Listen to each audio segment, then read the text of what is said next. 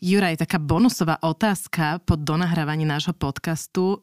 Čo boli pre teba, alebo čo sú také najväčšie learningy, ktoré si sa v rámci Bilenky za posledných 5 rokov naučil?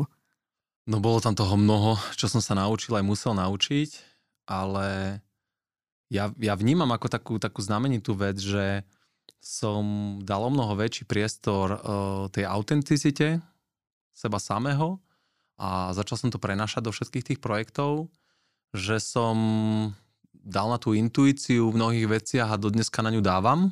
To je podľa mňa to, čo stojí ako naozaj za zmienku a že by sa ľudia mohli nad tým viacej zamýšľať, že či sú naozaj autentickí a či tej intuícii dávajú priestor. A ja som teda to spravil a hodnotím to veľmi pozitívne.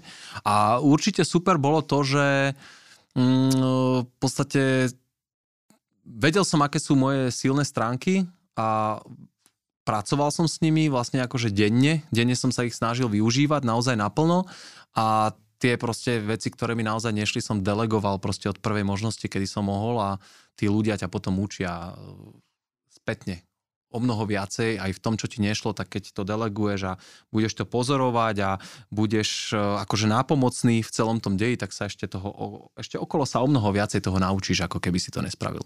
To je krásne. Čiže buďme autentickí a delegujme. Díky moc a zdravíme sa, Naďka a ja, Anka.